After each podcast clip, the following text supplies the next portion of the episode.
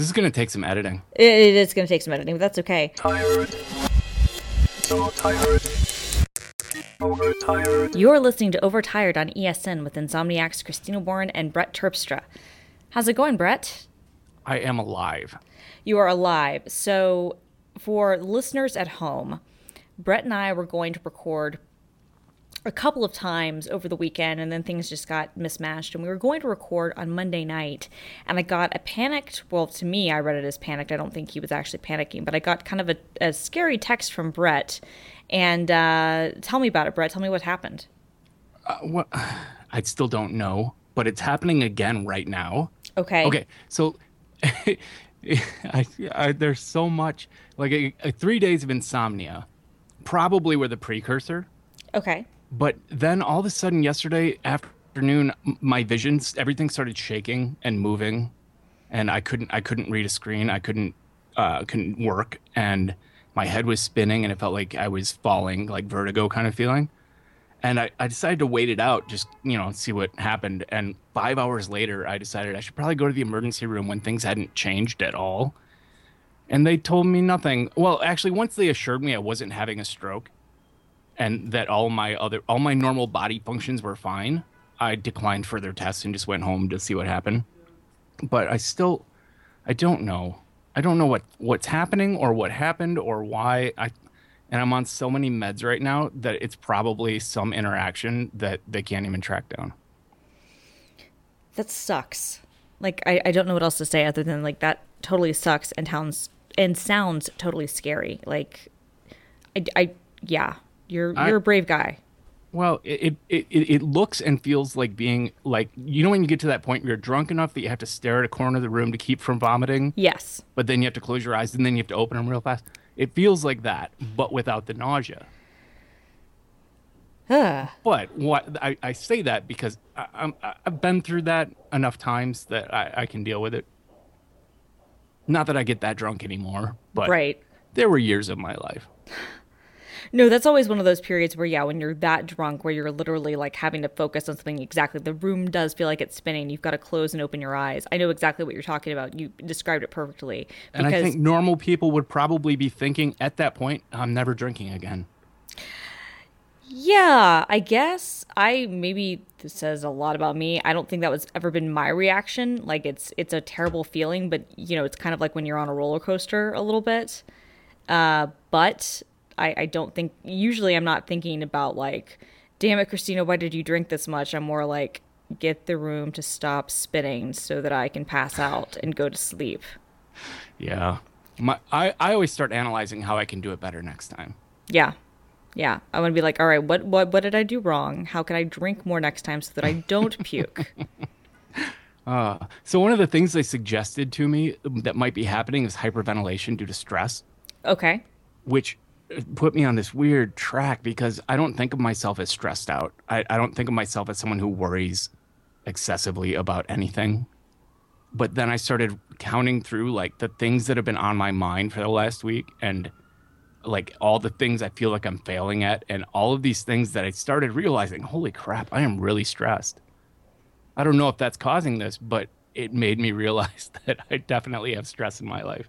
Yeah. No, I mean, it's certainly not helping it in, in, in, in any event. I can't talk. I can't. I, can't, I see. I can't talk much uh, when this first starts happening. When it started happening again today, I started uh, slurring my s's and everything, which is why I originally thought I might be having a stroke. Right. They're like, "You're not having a stroke." As soon as like the lady, the check-in lady at the ER immediately said, "You're not having a stroke," and then I felt silly. Well, no, but I did. Did that help reduce some of your stress? Because I have to think that that almost makes the stress worse. You don't know what's happening. You don't know what's going on with your body. You're freaked out, and that's going to make things that much more stressful. I made a conscious decision in that moment to ignore her and wait for someone with a medical degree to say the same thing, and then I would uh, decide how to feel about it. Okay, but once you heard that from someone with a medical degree, did you feel better? Yeah, actually, I did feel better. I, I felt like, at least I know that my worst fears are not at all founded, and so I, I just kind of decided to ride with it, and I, I, I was less uh, paranoid about it at that point. So then I could start analyzing it more closely. And you know, maybe eventually come to a conclusion. Maybe eventually. yeah. So tell me what's going on this week. Uh, with me or, or with pop culture in general or what? What what's important? What's more important, you or pop culture? Well, I'm going to see Bob's Burgers live this week in oh, Washington that came D.C. to Minneapolis, and I didn't go. Yeah, so uh, I was not able to get tickets to the New York show. I think I could have emailed and probably gotten access at the Beacon Theater, and I might still do that because it's on Saturday. We'll see how good it is in DC, but I wanted to make sure that I could get tickets to go.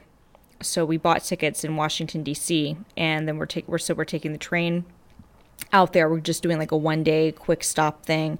It's going to be the most expensive like one day trip you could imagine. With hotel and, and Amtrak, it's going to be like eight hundred dollars, but it'll be worth it. Bob's Burgers live would be awesome. You know what I want to see? What's that? Archer live. Yes, yes. No, I'm hoping kind of that that H. John Benjamin does some Archer stuff, um, just for the fans, because you know I think the crossover is strong with that one. But no, I'm really looking forward to. Uh, did you see actually the the Archer intro with Yes. the Bob's Burgers people? Yes. That's so good. That was awesome. That was amazing. Like that was so good. Um, and and just seeing everybody drawn in the Archer style was really really fantastic. Definitely. No, I uh, I'm really looking forward to it. It's it's going to be a good time. I think. Um, I've read good reviews of the show, and um, I- you know, I I love Bob's Burgers. It's uh for Grant's birthday. His birthday was last month, but I bought the tickets, and I guess like December, um, whenever they went on sale. Yeah, that sounds about right. I remember thinking that I should go buy them now, and then I didn't. Tell me how it is, though. I will. I will. On, on next podcast, we will have a full review of uh, Bob's Burgers Live for uh, those of you who are into that kind of thing, um, which I think is most of our audience. So that's that's pretty good. See, once again, I'm realizing that what I think is just universally popular is not always the case. Yeah, I mean, although I think Bob's Burgers has kind of become universally loved by people with taste. Did Last Man on Earth get canceled already?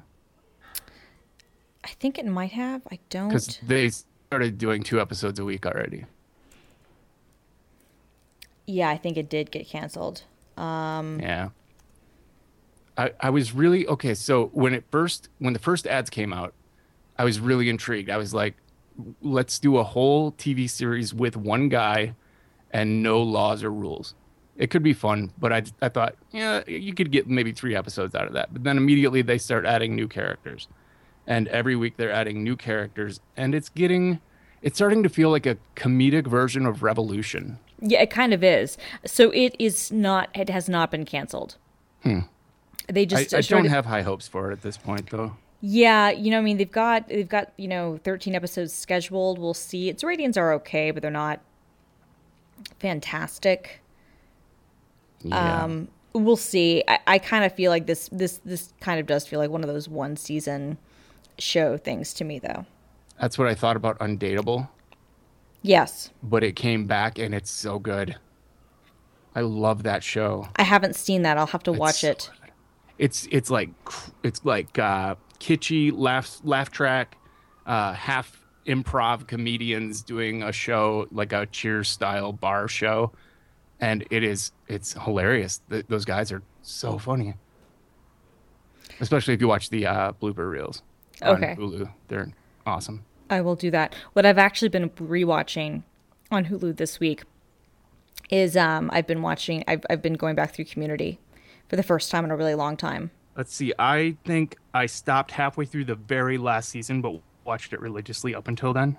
Yeah. it was it was a great show like and then i think they hit a point where they started having to get kind of meta Yeah, they kept doing the, the the save Greendale sort of thing, which was, I mean, honestly, I get doing that. Arrested Development did that with the Save Our Bluths campaign and things like that.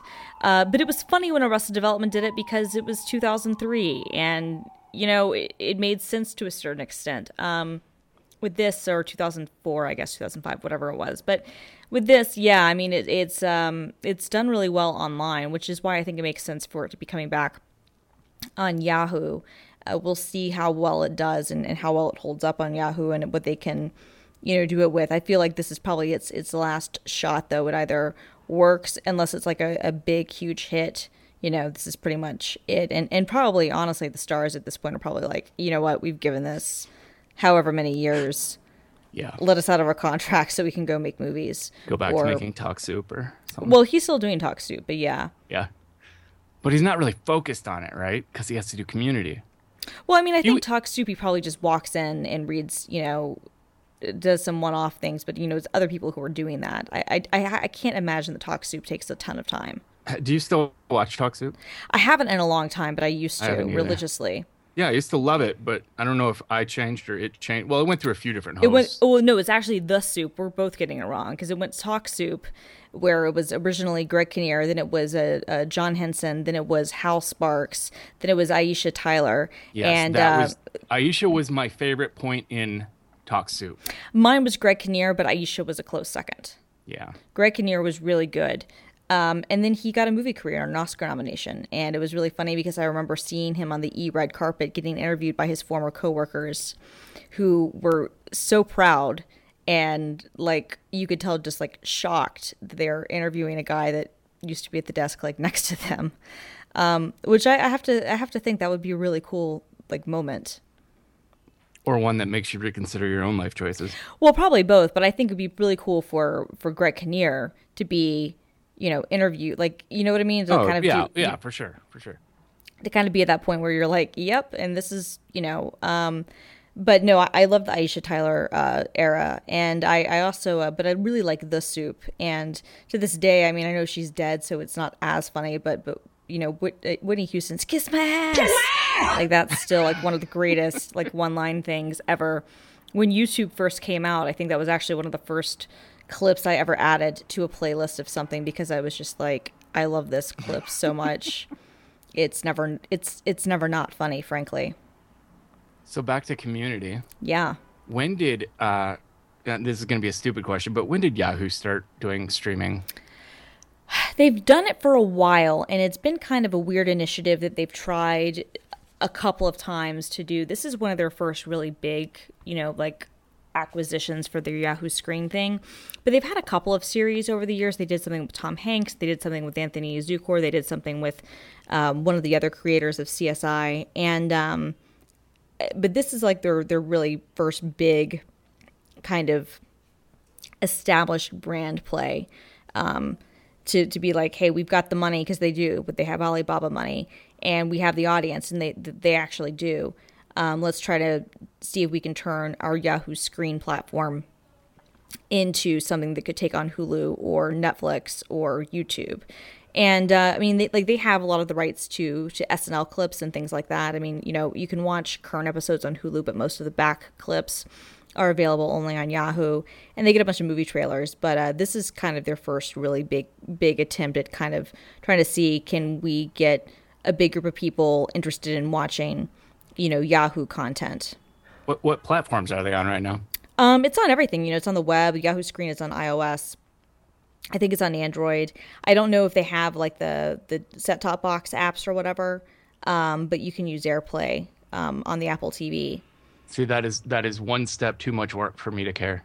Yeah, I mean, but Unless they had something really compelling. Yeah. Um, I mean, they they might have. Um, maybe they'll have a, a, a Apple TV app coming. Who knows? Um, but um, you know, as it stands now, you know, you can do it on your iPad or on your iPhone without a problem, and on the web browser. So Yeah, we'll see about that. Yeah, no, but I mean, uh, uh, basically, uh, Paget Brewster is joining this season, and the only person who didn't come back, who was you know there before, was uh, Shirley, um, that actress Yvette Brown. Um, her father is apparently sick, I think, and so she's um, taking time off to to be with him, which obviously, you know, those are more important things. If you've got sick family members than you're doing a, a TV show you've been doing for six years or however long it's been on the air. So, our exclusive sponsor this week is the Omni Group. I heard in March that they started introducing new universal iOS apps to the whole world, and that the only one left to go is OmniFocus, which should be out very, very soon. So, we should note that these are all free updates for everyone who owned version 2 of the iPad versions of the apps. All you need is iOS 8. And there's a free OmniSync server set up now, so all of the documents for all of these apps live on your iPad, your iPhone, and your Mac. Are you new to Omni apps? It's okay. We're here for you. So you've got OmniGraffle, which is for vector-based diagramming, wireframing, drawing, all that kind of stuff. You've got the Omni Outliner, which is for outlining, like it says, everything from grocery list to long form writing to all the amazing things that happen inside Brett's brain and all the weird stuff that he dreams about. Yes. And then you have OmniPlan, which is a project management solution that's easy and it has a ton of options to make it work with your workflow and uh, and share your data. And the the crown jewel, well, okay, that's not really In fair. my opinion, all- it is. Yeah, I mean, okay. You know what? Look, they're all amazing. Like, truly, I'm a, an Omni fangirl, and not just because they're the exclusive sponsors this week. I genuinely love Omni stuff, but I think for all of us, the ah, product is OmniFocus, which is for task management. And it is one of the best task management apps out there. You can go with GTD methodology or you can just do your own thing. And if you're like Brett, you can write tons and tons of custom scripts to work with it on the Mac. And a lot of that stuff works on iOS as well because they've got all kinds of, of support for third party extensions and, and other fun stuff like workflow. and instant sync. Very reliable, no hassle sync. And going universal with the iOS apps is a big deal because free syncing across iOS devices of all sizes and your Mac is huge. Christina, this is huge. This is like Kanye and Taylor going into the studio together, huge. It, it, it really is pretty epic. I mean, it's it as you said, it is Kanye and Taylor, but with software. Also, we hear that they've got uh, Apple Watch extensions in the works too, so you know you can get your GTD on on your wrist. I honestly can't think of anywhere better to have a good task manager than on my wrist. No, genuinely, like I've been thinking about that, like for time tracking and for other stuff. Like genuinely, like there are so many good uses for the wrist where you don't want to have to pull your phone out but you can just be like, hey, this task is done, and I can go on to the next thing. And you don't have to be worried about being tethered to a device if you're doing something that isn't necessarily on your screen. Yeah, it's going to be awesome. And uh, and all of Omni's apps come with a 30 day guarantee, so just go try them. You'll love them. You will totally love them. I mean, I, I love stuff like I kind of get into wireframing with OmniGraffle, and I'm not doing anything that I need to wireframe. I just like it. It's just a fun app. It's just really awesome. Um, but we would love to thank the Omni Group for exclusively sponsoring Overtired this week, so that we, you know, and Voice Us And can, Voice uh, Us. and Voice Us can sleep a little more.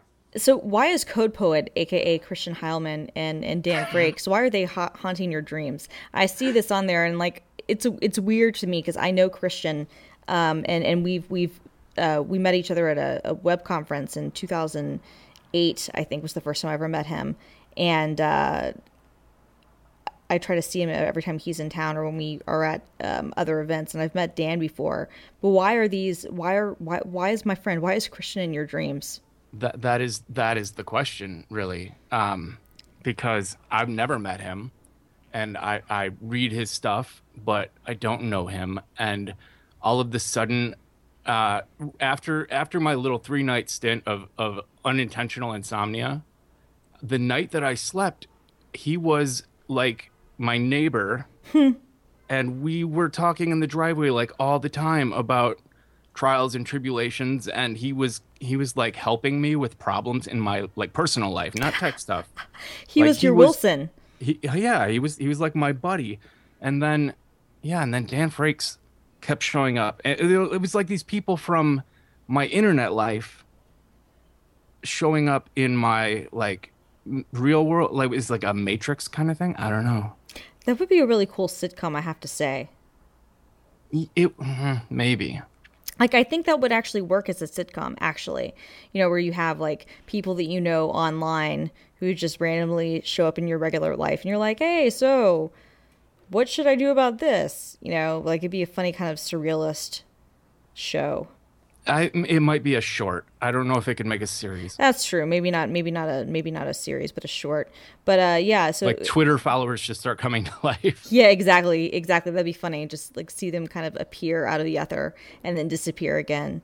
I'm very Jungian, kind of like every Twitter user represents some archetype in your mind and Yeah, they exactly. manifest themselves. Yeah. That would be cool. Yeah, no, that's funny though. That like basically that that that, that Code Poet and and Christian Heilmann, for you guys who don't know, he is uh, he was um, head kind of evangelist at uh, Mozilla, and now he is doing the same thing, but for um, Microsoft for on on, um, on on their web standards team. He's basically a standards evangelist, and he's um, worked for years, kind of in the open web community stuff, really fighting for standards and evangelizing all that stuff. And uh, he's one of a couple of big hires the IE team has made, or Microsoft in general, I guess, has made when it comes to really wanting to like show, hey, we're not just talk, we're not just you know paying lip service. We're actually hiring people who are really well known and really respected in the open web community to um, be part of our team, um, which to me shows they're actually thinking about stuff and, and genuinely caring because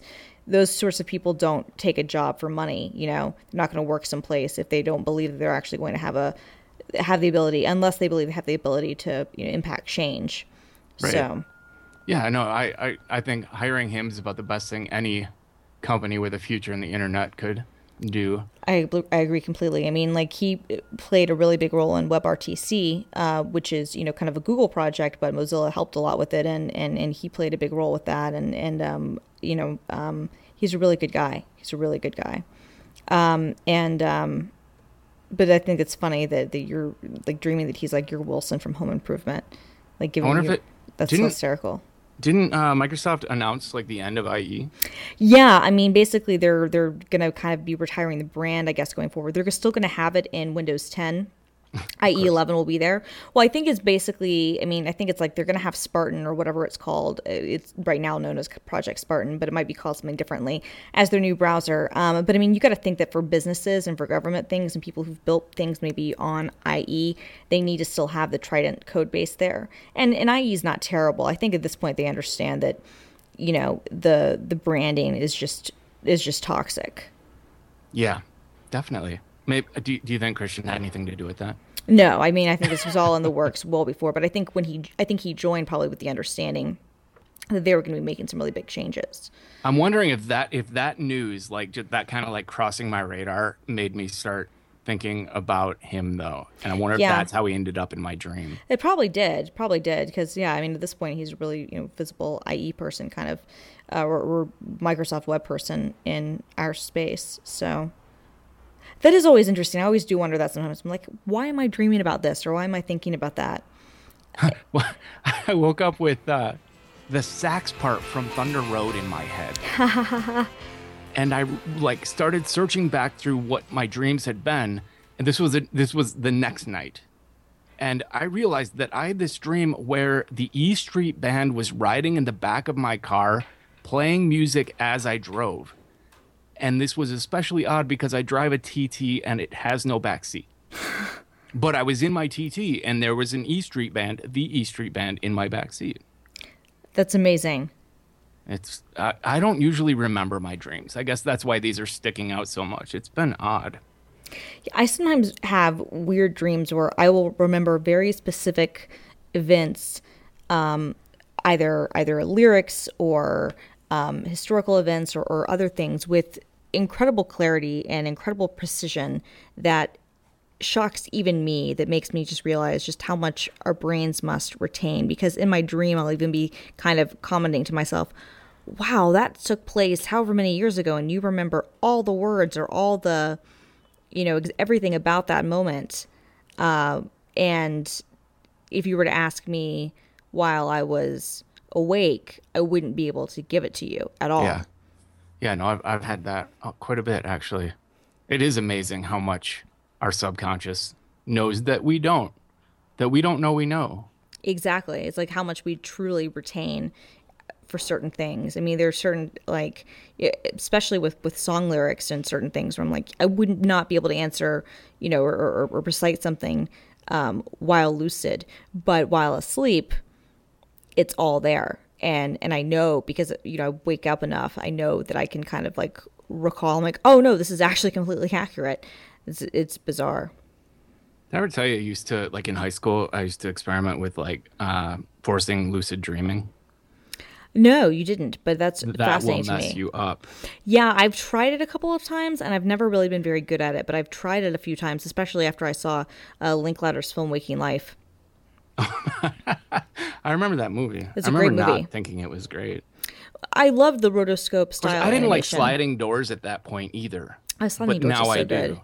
I love Sliding Doors. That that movie for me, that's the movie that introduced me and the world. Well, actually, the world got introduced a little later, but that's the movie that introduced me to to Dido because Thank You was in that movie, and that was a guess. It was it was a good amount of time before that song became a big hit, and uh, but I remember going out and buying the soundtrack because of that song. I was like, oh, this song is really good. Who is this? And I think she was even credited under her like first and last name, like Dido, like whatever her last name is, like Anderson or something on the soundtrack. Um, and and it was, you know, another year or so before her um, debut album came out, and and it was a long time after that before Thank You blew up, thanks to Eminem, and um yeah, I love Really, Sliding you Doors. think Eminem's to credit for "Thank You" blowing up? Yes, because he sampled it in Stan. And Yeah, Stan I was a hit remember that. first. But but to me, that was just like a throwback. I didn't think that.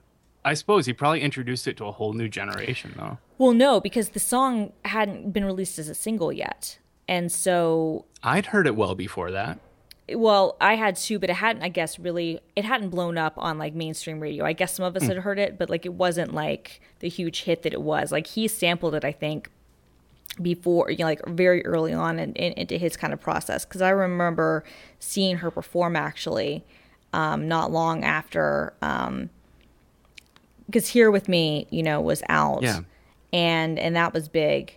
Um, but then I remember like it was like it was just I think it took her on like another plane. I guess I guess it was p- kind of big. Maybe it was big in in, in England. But yeah, I mean, I think you're right. I think that it kind of had blown up a little bit, but it wasn't at the point where it was like literally every radio station everywhere playing it. And like, I think it was one of the most successful albums for a couple of years running or something. That point, that point where we all went from, "Hey, she's a pretty good songwriter," to, "Oh my God, would you shut up?" Yeah, it's like if if I have to hear this song again, I'm gonna kill myself. Although I still think it's a great song.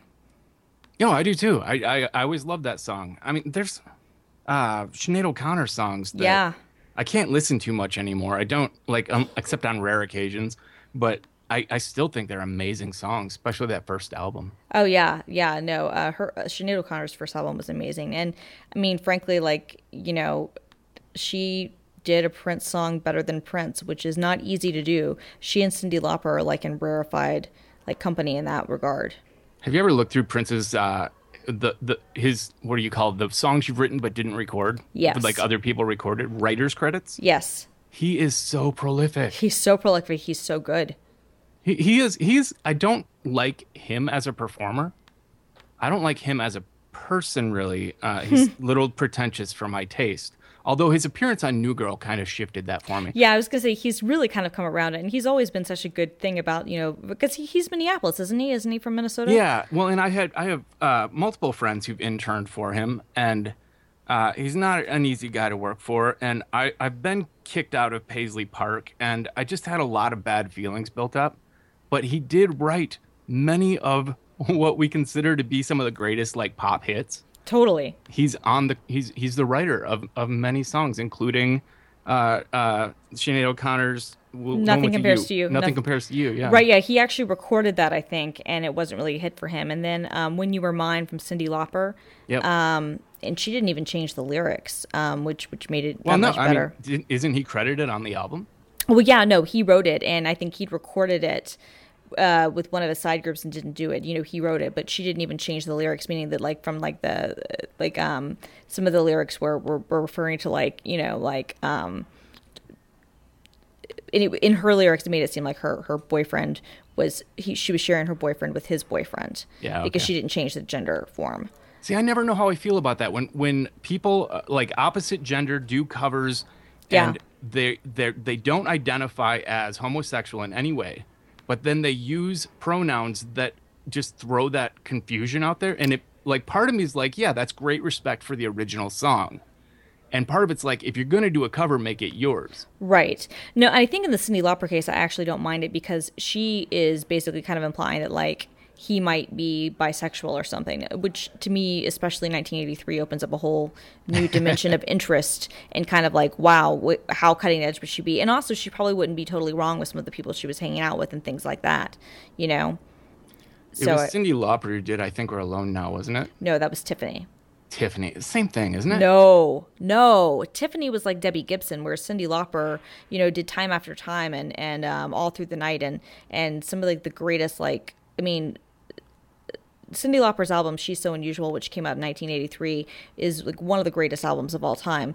Whereas Tiffany was like a, a Flash in the pan. yeah, and she was she was a See, I think I just I merged Tiffany into Cyndi Lauper. They both 'cause- had red hair, but that was I mean, but Cyndi Lauper was like a punk singer and like she got kicked out of like she was trying to like perform for she was like opening for Devo and then they like kicked her out and like she was in some other bands and you know she's punk as hell like she's amazing whereas you know Tiffany was like kind of like a Britney Spears but more successful but you know came, same sort of redneck family upbringing you know mom was very clearly like smokes 5 million cigarettes a day you know my baby's going to get me rich sort of thing and she had you know that one big hit Well, and see, and that's you're talking about. I think we're alone now. Yes.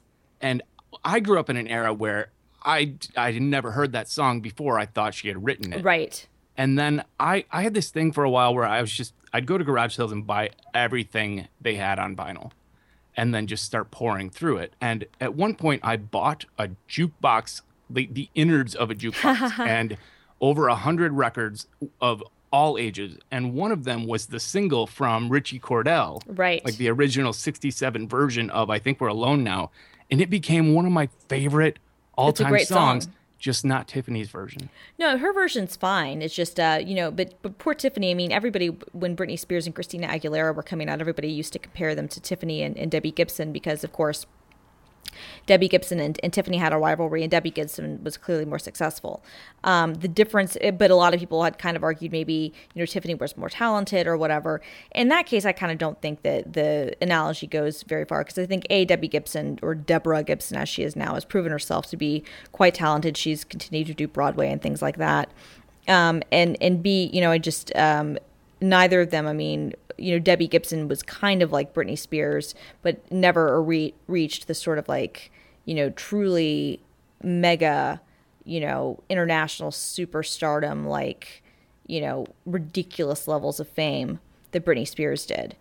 Um, frankly, I mean, you know, I think even Christina Aguilera, you know, achieved more fame than Debbie Gibson probably did, relatively speaking. But uh, although Debbie Gibson, I believe, is still the youngest person who's credited for, I think, like writing, um, composing, editing, producing, like doing everything on one of her own, on, on like a number one Billboard number one hit.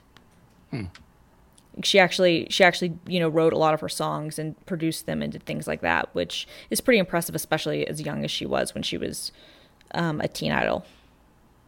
This is random. Uh, you said something at one point that made me think about uh, Tiffany. Is it Thiessen or T- Tyson? T- Uh, Thiessen, isn't it? yes, Tiffany Thiessen. Um, uh, her, her, because like she came from 90210 and no one would have like assumed that she would go on to the career she's had. well, she was Saved by the Bell and then 90210 and Oh, I'm then sorry, other things. yeah. Yes. Yeah, but she has proven like I never watched those shows. that They were never of interest to me. Yeah. But she has like I can go back now and say, wow, that's where she started. She- Totally. Have you seen her new cooking show? I have not, but I've watched her show on USA. I, uh, I I'm interested in seeing her cooking show. I have not yet, but it's supposed to be really. Um, she's just so adorable. She is adorable. She Kelly Kapowski is adorable. No, I mean it's funny though because of that show, you know, like you there were the there were the two that you knew were going to be the successes throughout their careers, and that was Zach and Kelly on on Save the Bell anyway. And sure enough, Mark Paul Gosselaar has continued to work as an actor. He had like a very brief period of time where he wasn't working, but he was on NYPD Blue, and then he was on um, uh, another show, and now he's on Franklin and Bash, and um, you know he's he's been on a lot of big television shows and has continued to work. She's continued to work in TV. You know, Mario Lopez does extra or whatever. I mean, who cares? He won Dancing with the Stars, but like, you know, he's still around. But but but you know, um, it's funny because. I was a big fan of both Saved by the Bell and 90210. And so I remember, you know, Brenda Shannon Doherty left 90210 and she was replaced by Tiffany Amber Thiessen, who now goes by Tiffany Thiessen.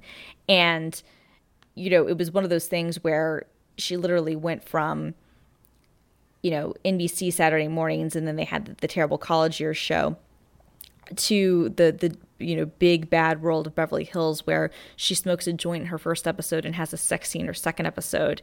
And it was one of those things where it was very clearly they're like oh okay we're not on on NBC anymore sorts of things. Um, but her character became you know was was this villain which was so opposite the archetype that she played as Kelly Kapowski that it was it was very funny and and, and I think maybe a little difficult for um, it could have been difficult for people to adjust to, but but we did. You know, she did a good job with it. Um, she kind of went through her fat phase a little bit on, on 90210, and and I hate like bo- I'm not trying to be like body shaming. I'm just saying there was a period of time where she'd gained some weight and maybe shouldn't have been in some of the outfits they had her in. Like I remember one scene on 90210, they had her in like these leather chaps and like this dominatrix outfit. And it was, you know, all women we go through phases where our bodies don't look awesome, especially when you kind of go through like the freshman 15 period and i think that for her that's just what it, what it was because she ended up slimming down and looking great. But it was one of those things where i just remember being like like 12 or 13 and being like yeah tiffany should not have done the dominatrix thing. Is not a good look for you. Do, do not do this. Your body is not in shape for this right now. So let's see. So at some bitch. point at some point you crossed over into the territory where i get scared right um, because you, know uh, you've clearly paid more attention than a normal person would to uh, an entire career. And then I start thinking about how you can do this with just about any actor. um, but yeah, I I'm not. Uh, I couldn't couldn't tell you about anyone's uh, fat phases. Yeah, you haven't watched 90210 as much as I have. I mean, few Or people have. all. Exactly, or at all. No, that was on reruns and for years and years, and I was a huge fan of the show. And it's a shame since SoapNet went off the air a year and a half ago, we haven't had 90210 reruns. And it was on Netflix for a while, but it's not anymore. And I think it's on maybe one of the, the CBS Now subscription service, which I'm not going to pay for. Um, so I'm going to wind up I'm going to wind up paying like two hundred dollars and getting all of 90210 on DVD. But then I'm going to be bothered because they changed the music because they didn't pay for the music rights. And even though the music wasn't a huge part of that show, like it was with Dawson's Creek or Felicity or, or Roswell, it's still going to annoy me. I'm Um, so scared right now. Sorry You, you're you're a, a a beautiful mind for. for for, For pop culture. television. For, well, for Can- teen television, yes. Can you give that treatment to Sam Rockwell? What do you Ooh. know about Sam Rockwell? Uh, Confessions of a Dangerous Mind, right? Yeah, well, yeah, and many others. But I just I went back and I watched Confessions. Such a good uh, film. A couple days ago, and yeah, like there you- I have never not loved him. I absolutely like relate to and want to uh, just hang out with and possibly marry him. Yeah, no, he's great, and and I love Confessions of a Dangerous Mind. Um, it was George Clooney's first film that he directed, and uh, did a great job with. And um, the, the next being Good Night and Good Luck, but it's uh, he plays uh, Chuck Barris, who um, is like uh, he was you know a um, newlywed game, wasn't it? yeah, and and basically he he purported to be a CIA hitman um, in his memoir, which is just bizarre as all get out. Even if it's not true, it made for an amazing movie. Oh, I mean, part of the part of the whole thing is that I mean, think, I think you're watching this and you're like, this guy is full of is is full of it. There's no way any of this happened. Uh, but the movie is fantastic. And no, but he was also in um, the Green Mile and Moon.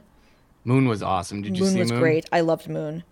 Oh, his filmography goes forever. He's one of those guys that most people uh, didn't even notice till like Choke, maybe. Yeah, I would I would agree with that. Most people until it was probably Choke, and then they were like, oh yeah, that guy. He was in like Matchstick Men and Galaxy Quest, and he did NYPD Blue. He's he's he's been around, but I don't know. Like going back now and realizing that every character he plays. Oh, what was the um, the the more recent kind of summer? He played like a lifeguard.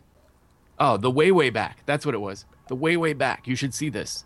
Okay. It's a it's kind of a family movie, but he's just he's awesome. He plays the very aloof uh, lifeguard in charge of all of these uh, teenage employee lifeguards, oh, cool. and it's not about him. It's about uh, the kid uh, that that works for him. But he's the uh, he's hard to explain. But Oh, and that's that's got a good cast actually. That's uh, Steve Carell, Toni Collette, Allison Janney, Rob Corddry, Amanda Peet, who I love. Maya I think I watched it because Corgi was in it, and then ended up loving uh, Sam as well. Yeah, no, I love Amanda Peet. She's in that. She's one of my Yes. favorites. She's Did you see really it? good. She was uh she was um the the in a world right? Yes. Yeah, I liked her in that. I like her in everything. She was my favorite part of uh, Studio 60 on the Sunset Strip. I don't think I saw that. That was, you know, the Aaron Sorkin series Oh no, I never ab- saw that. about um uh, it was basically uh, about Saturday Night Live, but it took place in Los Angeles, starring Ah. uh, Matthew Perry and uh, Bradley Whitford. Is that still on Netflix? Yes. I will look that up. So Studio Netflix or Amazon Studio 60. Yeah. I mean, it was it was a failed show. Sarah Paulson's in it um, because basically Aaron Sorkin wrote it to get over his relationship with Kristin Chenoweth, and he made the focus of the series Matthew Perry and Sarah Paulson, who unfortunately just don't have good chemistry, and um, that kind of brought down the whole series. It came out, it premiered the same year that the Thirty Rock premiered, and they both premiered on NBC at the same time. And so there's this kind of this rivalry of the, you know, drama about SNL and then kind of the, the comedy about SNL. And they both had very different approaches. And I think initially everybody thought that the Sorkin show was going to win, and, and it didn't. It only lasted a season. But Bradley Whitford is really good in it. And, and Amanda Peet is kind of the studio executive or, or, you know, kind of the, the producer or whatever. She's really good in it and really likable. I think she's a really likable actress anyway. Um, I really like her. You know what else I went back and watched recently? What's that? Um, Intolerable Cruelty. Oh, yeah, I, I enjoyed that. It was like for a long time, it was what I considered to be the funniest movie ever. That was not And- a bad movie. Yeah, that that was that's a that's not a bad one. It kind of faded from my memory, but watching it again, I still think it was. It's just great Coen brothers. It uh, really is. amazing work. It really is. I mean, and, And Clooney, Clooney like is so good. Clooney was awesome. well, Clooney is. I mean, he's so good in all of the. You know, he was also in um, Oh Brother Where Art Thou for for them, and um, and actually, um, and he was also in Burn After Reading, wasn't he? Um, yeah, he was. Everyone was Um, in Burn After Everybody Reading. was in Burn But After that was not their best work. No, it wasn't. Um, but um, no. Um, and Catherine Zeta-Jones is good in that too. Like they're good She's together. awesome. Yeah. No, I mean I have to say that's like one of my favorite. Like, I mean my favorite Clooney film is Out of Sight. You mentioned this. Yes. Why? Why did this come up? Well, so Tiffany Arment, Marco Arment's wife, was on Twitter, and she was. And neither Marco nor Tiffany follows me on Twitter, and I'm sure they don't listen to this podcast, and so they'll never hear about this. But I follow them both, and I enjoy them both. I think they're both delightful. Anyway, um, she was coming up with a list of movies that Marco hasn't seen and that he should watch, and so she mentioned that he liked heist films and action films, and so I was like, okay, well out of sight has to be on your must watch list because if you, you they, she said well of course he's seen oceans 11 everyone has. And i thought okay well if you liked oceans 11 you know it's a it's not quite as action driven you know but it's it's elmore leonard adaptation it's steven soderbergh the same guy that directed oceans 11 and and i think to me out of sight is one of my favorite films of all time. Like it's in my top five uh, i would say. Um and I do think it was Jennifer Lopez's uh, a- a, high point in her acting career. I would agree completely. I would agree completely. I mean, in fact, it's actually kind of sad to me that she didn't continue to do to do more acting like that because she's a really talented actress. And anytime anyone says that she's not, I always point out of sight. And I go, "No, watch her in this. She is amazing in it." And it's not something you can write off and say, "Oh, well, she was okay in this part." No, she was great in the whole thing. She was really good. Michael Keaton has a small role, but he's very funny in it. Um, you know, Ethan Zahn is in it, Ving Rhames, Don Cheadle, Albert Brooks. I mean, it's a cavalcade of, of, of stars, but it's so well written and it's an adaptation. And, and Elmore Leonard is a hard person to adapt. You know, Get Shorty was a good adaptation, but there are bad ones too. And that one was actually improved, I think, on the source material to a certain extent. And it's really just the chemistry between Lopez and Clooney is just so amazing. Like literally, it's one of those things where they have the scene where they're you know meeting in the trunk of a car, and you know just it's palpable. It's just it's it's it's amazing. Um, it's one of my favorite films, and it's a really good kind of modern noir film, and you know it's there's kind of a certain melancholiness to it, and um, I really enjoyed it. I also really enjoyed the uh, television show that uh, took the the Karen Sisco character um, from that film um, called Karen Sisco, but uh, that did not star Jennifer Lopez. It it starred uh, Carla Gugino, who I really like too. Um, there was somebody wrote something, I guess, about a year ago. I found this when I was kind of going down this rabbit hole, where um, they commented that the problem with Karen Sisco is it was a really well critically kind of acclaimed show, but it was on ABC and it didn't get a chance and, and it didn't have great ratings. But it's one of those shows that if it had come out today, it probably would have been on USA or TNT or AMC and probably would have done really well because it but because it debuted before the closer and before kind of the era of more female driven shows like that um, and because it was on network tv and not cable you know it just never got a chance which is a shame because it was a really good show That does suck. I, I that's like um artists who get famous after they die. yeah That yeah, it's sad. Everyone should get to be famous for at least a year before they die. That that's uh, that's what andy warhol said well he said 15 Wow, minutes 15 but minutes. What? Did you ever see uh, Clooney in Dusk Till Dawn? yes I always forget how many crazy parts he's had. yeah he's got a great career Like I think of him as just like this the consummate like big blockbuster actor. But he's he's not. He has No. an illustrious career of really crazy roles. He totally does. And, and and and what I enjoy about him, I mean, obviously for me, you know, he was ER um, was actually Roseanne was when I first came across him. I remember thinking the Booker was cute on Roseanne. And if I really Wait, go back, as in like Roseanne Barr?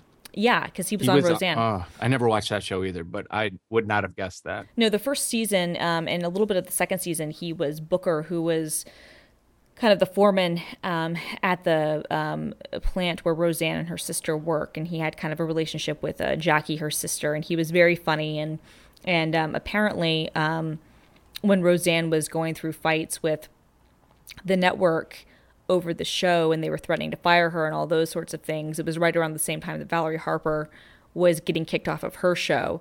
And so George wrote uh, and put put the name on on Roseanne's dressing room. He put Valerie Harper on her dressing room, and um, apparently that just really made Roseanne laugh. And, and it was one of those things that kind of like endeared him to her forever, which was probably a good move because at that point in his career, like he'd done the Facts of Life and things like that, and like Attack of the Killer Toma- Tomatoes too, and you know it was kind of a nobody. And then he did um, the TV show Sisters, and he played a love interest, I think, for Sela Ward's character. And um, then that got him cast in ER, and then that became the cultural phenomenon that ER was, which catapulted him to movies and, and all that kind of thing. So you can do this with Clooney, but really, like Rockwell was kind of a dead end. You you shifted Rockwell to Clooney. I did shift Rockwell to Clooney That was because clever. Rockwell, yeah, Rockwell I can't do as nearly as well because I like him a lot, but I don't know anywhere near enough about about him as I do about Tiffany Amber Thiessen or, or or George Clooney. if it makes you feel better, I can't do that with anybody, not even my wife. Like I, I don't, I couldn't even give you that treatment for myself. There are so many huge chunks of my life I don't remember that that kind of detail would be impossible. What can I say? I've I've watched a lot of movies and television over the course of my life. yeah, see, I can say that. I just don't retain the things that you retain. It's amazing. You're, a, you're a, you're a pop culture Wikipedia. I am. I am. I'm I'm Christinapedia now. I can kind of do that with like uh, uh, various music genre histories. See, that would be interesting. I can do industrial and punk and and rock and roll in general. I can do hair metal. I can do thrash metal. I know a lot of stuff about those. I don't know why I retain that stuff, but I do. Talk about Tool. Tool. Um, yeah, that's gonna be a tough one for me. I remember like I remember Tool, and I used to know all the band members' names.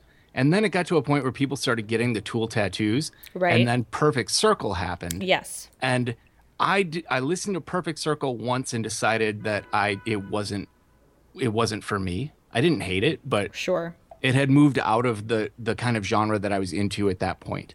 Um, and so I, I yeah, I, honestly that's about all I remember. I just remember they have like great lyrics. Like I don't know a ton of Tool songs. I remember one lyric, one line, and, and it has to do with blood and feces. I, I, I honestly don't remember any other words. Is that one of the things you remember all the words to? No, but I mean, but it's one of those things where just they're, you know, Maynard is really, really Maynard, good. that was his name. Maynard is he's a really he's a really good lyricist. I mean, some of their lyrics are just really poetic. I just I remember agree. that. I agree, and I heard him do like an unplugged set, and it was it was it really let his lyrics shine. And then the claymation videos. I remember the yeah, claymation the claymation videos. videos were cool. That was at at that point they were some of the best uh, kind of alternative claymation I'd seen. There were you know Gumby and all of these, Right. but then to really you know d- uh, demonstrate the prison life Right.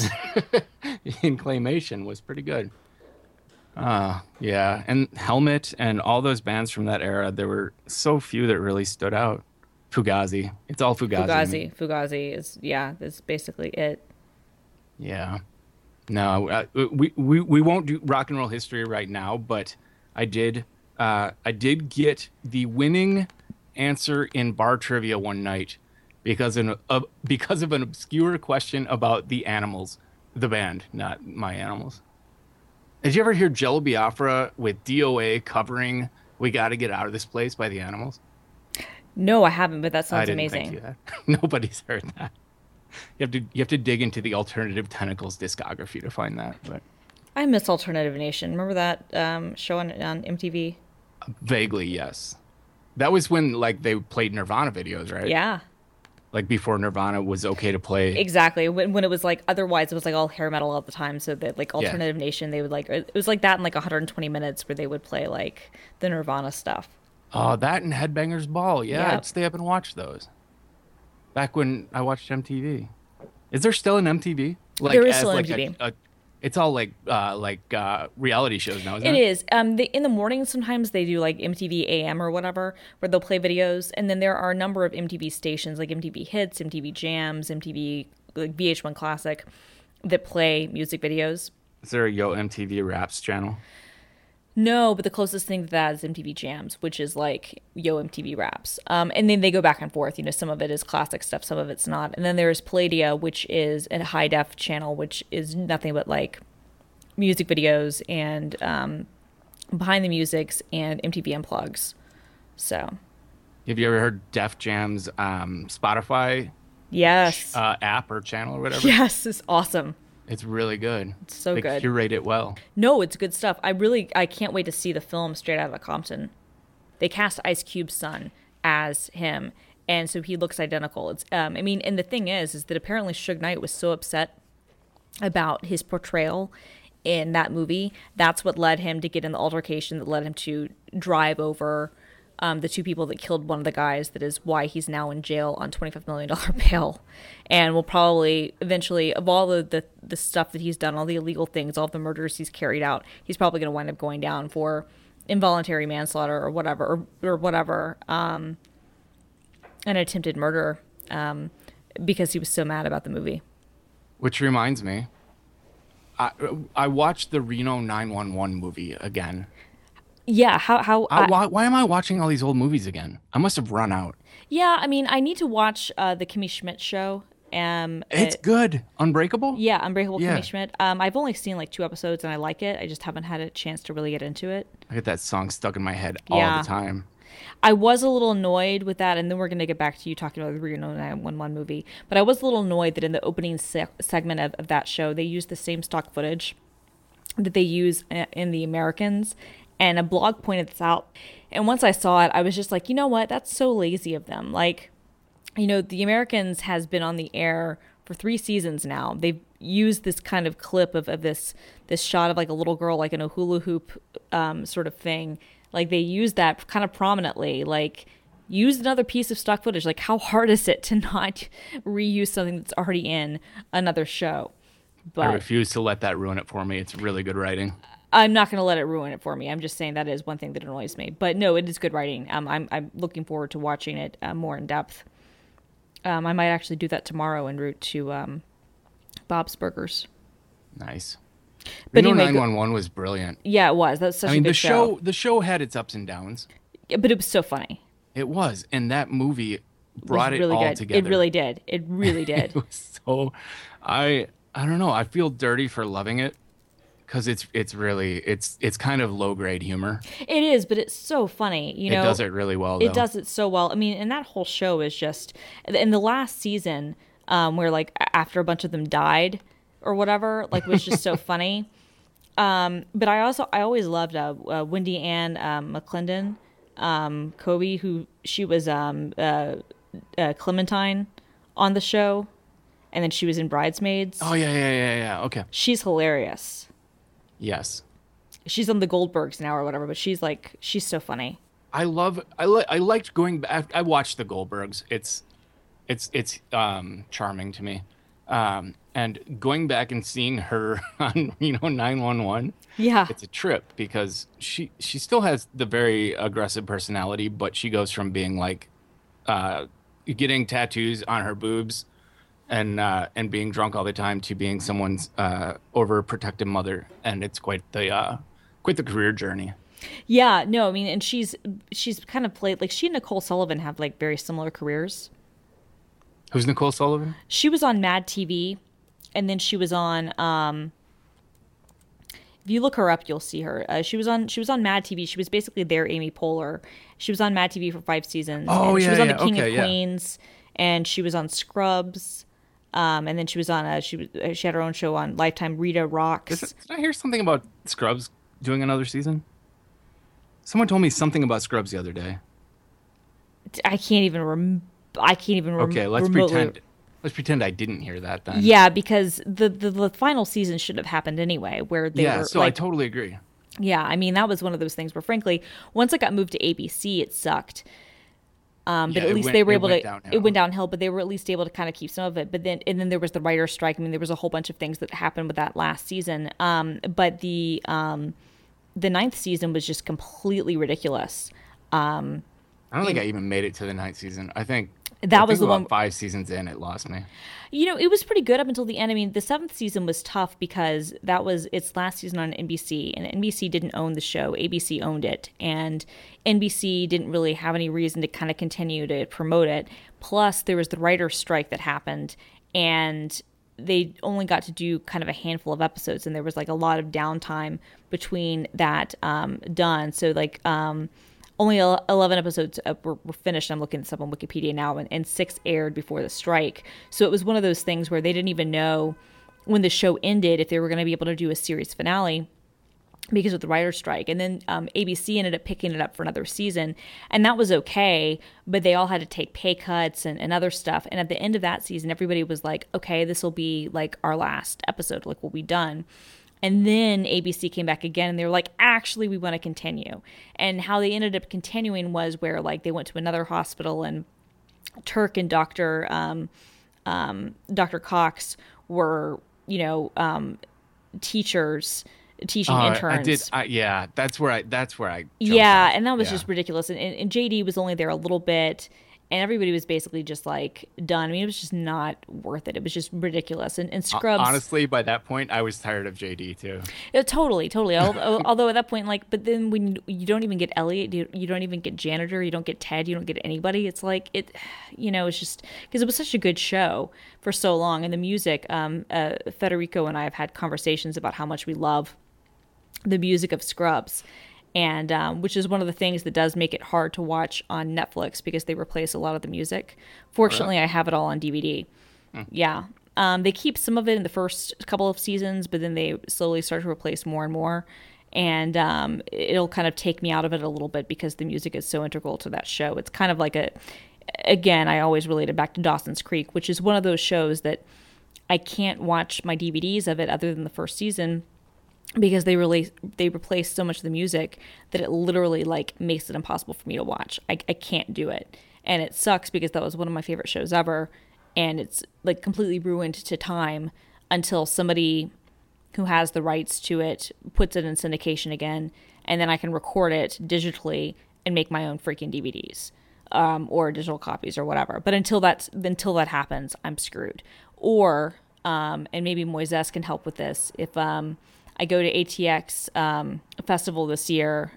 There's a Dawson's Creek panel, and I'm hoping that maybe I could hit up the the writers of that panel and be like, "Look, I know you guys have a VHS copy of everything somewhere. I will take the time to digitize all 100 and whatever episodes there were. I will take the time to do that. If you get me copies of the tapes, I will like take two weeks out of my life and do that just so I can get the, the, the proper versions of music. But we'll see. That seems like as good a point as any to to say goodnight. Yeah, I think so. I think so. So on that note, Christina wants to spend two weeks of her life digitizing Dawson's Creek so she can have the music correct, and that's what I'm going to go to sleep to. Even with the the wanky kind of uh, VHS wobble to the soundtrack. Yeah, although if I were getting them from master tapes, like from somebody who like had copies from the network, they might not be that problematic. There you go. We can All all right. hope. I have to go see uh, that new Cumberbatch movie. Cool. My Have wife's fun. waiting for me. Awesome. I don't even remember what it's called, but it'll be fun. Enjoy it. Thanks. Get some sleep. You too, Brett. The system is going down now.